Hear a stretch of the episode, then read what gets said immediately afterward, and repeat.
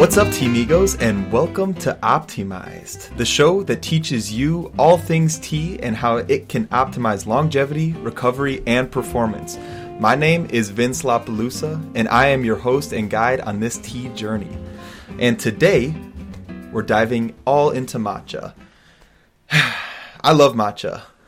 Some call me a matcha matcha man. And frankly, I'm excited about this episode. So, today we're going to dig into three topics on matcha specifically. First, being the history, what actually is matcha, and its past uses within historical tenses.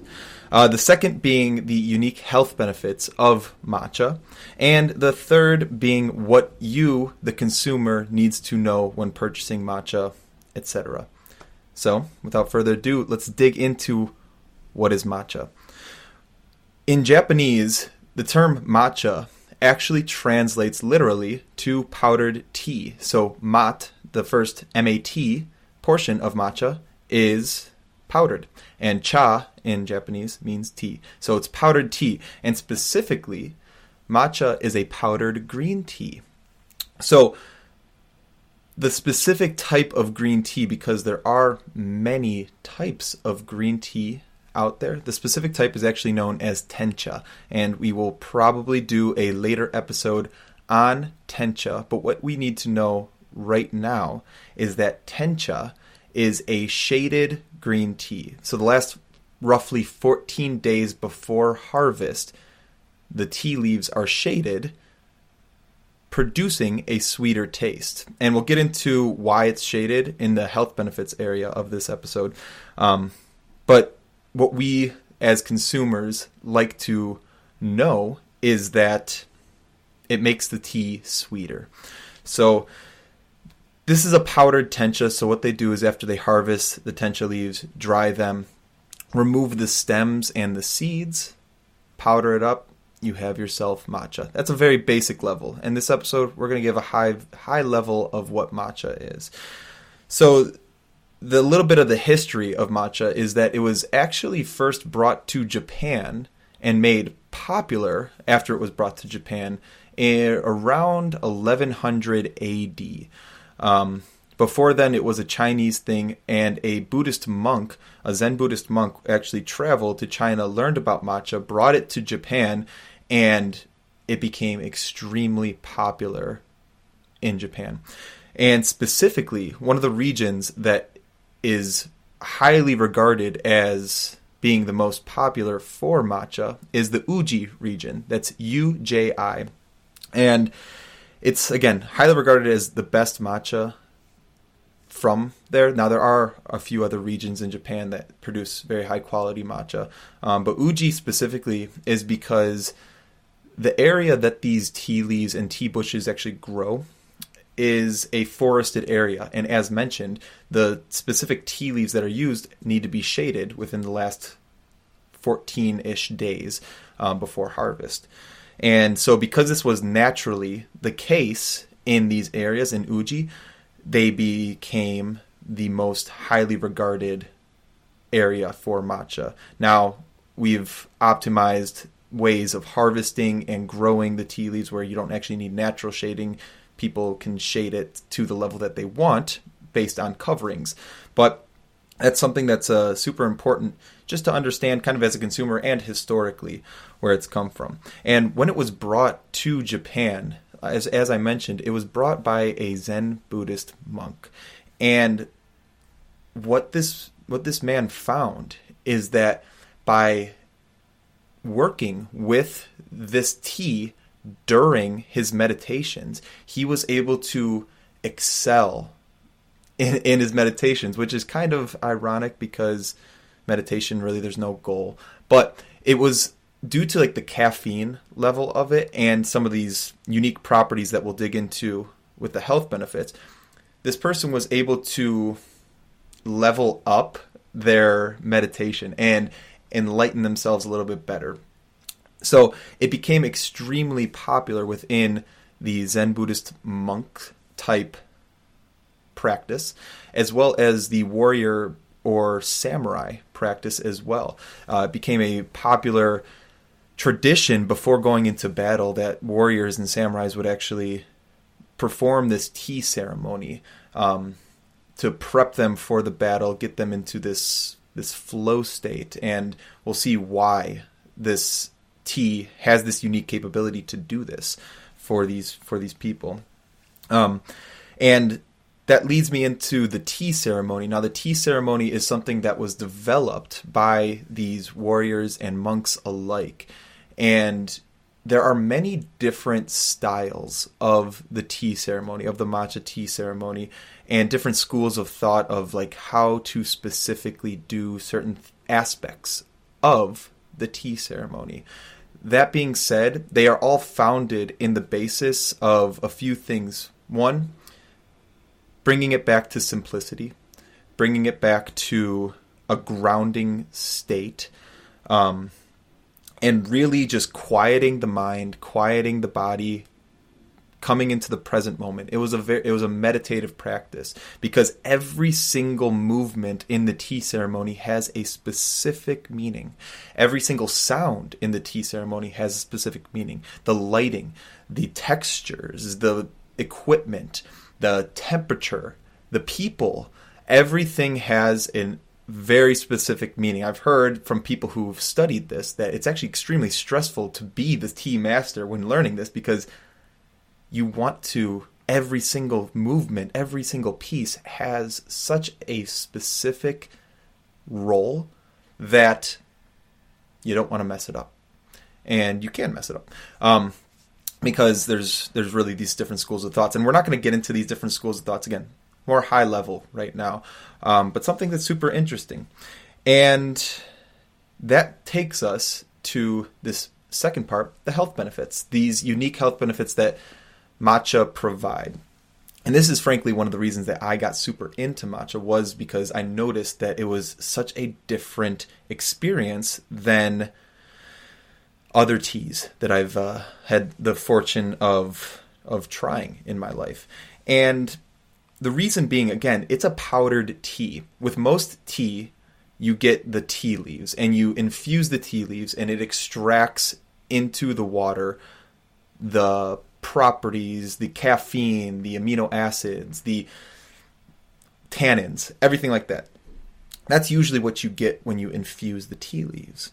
Now, matcha, you're actually consuming the tea leaf. So, what this does is it actually boosts the caffeine. So, the caffeine content within matcha, roughly a serving size is about two grams of matcha powder. You it, within that two grams is about 100 grams of caffeine give or take. Obviously, it depends on how much you actually use. But that's quite high. That's around like a cup of coffee. And so you get this elevated energy from matcha. But if you've ever experienced matcha, you will know that it's not like a cup of coffee. It has very, very different feelings. And why is that? Well, scientifically, and something that we understand now, is that it also contains a compound known as L-theanine. Now, L-theanine is an amino acid that is extremely unique to only tea tea and some mushroom varieties, but predominantly in tea. And because this tea specifically, matcha, is shaded, the L-theanine actually boosts or gets elevated within the tea itself. This creates a higher level of L-theanine, a higher level of that sweetness. Uh, the sweetness comes from the chlor- from the chlorophyll that actually builds up within in the tea leaves as well. But this L-theanine is a unique amino acid that can actually break the blood-brain barrier along with caffeine. And what it does, real briefly, is it competes with caffeine for a spot within the brain. So instead of getting a spike from the caffeine and an, a drop off from the caffeine, you have this L-theanine and this caffeine competing for spots within the brain and it will then lead to a gradual increase of energy and a gradual decrease of energy. This is why people say that they feel so much calmer but focused with tea instead of coffee or yerba mate or other caffeine or caffeinated beverages.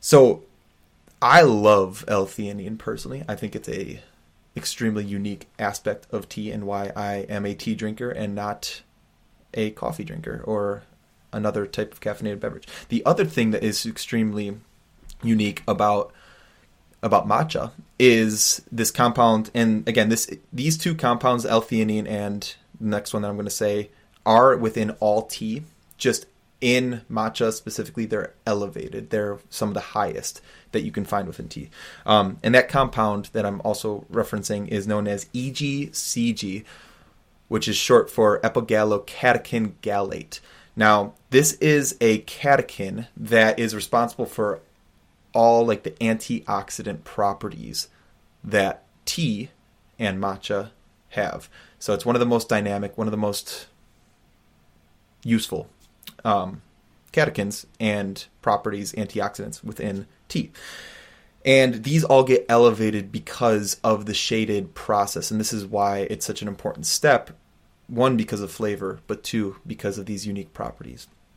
And so then this leads us to our final topic within matcha, which is this which is what we need to know as the consumer, especially if you've never sourced matcha before and you're interested in it.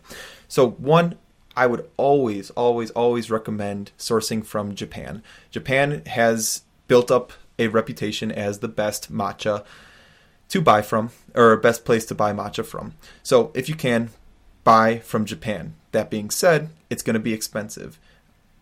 Pretty much for any high quality matcha, you're going to be spending at least $50 for like 30 grams of, of matcha. And that's, uh, yeah, I mean, I think it's worth it. I think it's it's worth it. You're going to get a much sweeter, smoother, more complex flavor palette from this type of matcha. If you have ever experienced matcha and you're like, "Oh, it's too bitter," um, few things you might be using too hot of a temperature for the water, um, but two, it's probably a low quality matcha. And the way you can kind of tell that one is typically the price, but people can jack up prices and still give you low quality stuff. Um, but two is actually the color of the matcha indicates many a times the quality. What we want as a consumer of matcha is obviously the highest quality, and the highest quality is going to be extremely vibrant, extremely in your face, neon green almost if there is like a brownish yellowish tint to your matcha, probably low quality stuff. And still good. It's still drinkable. Um, I would recommend staying away from it. Now, if you're going to look to using matcha in like smoothies and stuff like that, cool. That stuff might be good. You're still going to get the antioxidants out of it. You're still going to get the caffeine. Awesome. But if you're looking to mix matcha into hot water, just the traditional style, level up your game maybe and go for the higher quality stuff. And all this being said, a lot was discussed about the traditional use of matcha, meaning there's the whole ceremonial aspect of it, and there is, you know, it, it's a little intimidating. Um, that is something that doesn't need to be the case. Matcha is awesome actually because it's a powdered tea, so you can scoop it and put it into like a mason jar, shake it up with some water, and you're good to go. It can be as simple as that, or it can be as complex as you'd like by ordering a bamboo whisk, ordering the traditional chasen, which is the bowl that you typically drink it in, and sitting down and taking some time with with your matcha. So it can be along that spectrum of how in depth you want your matcha experience to be. So that's it.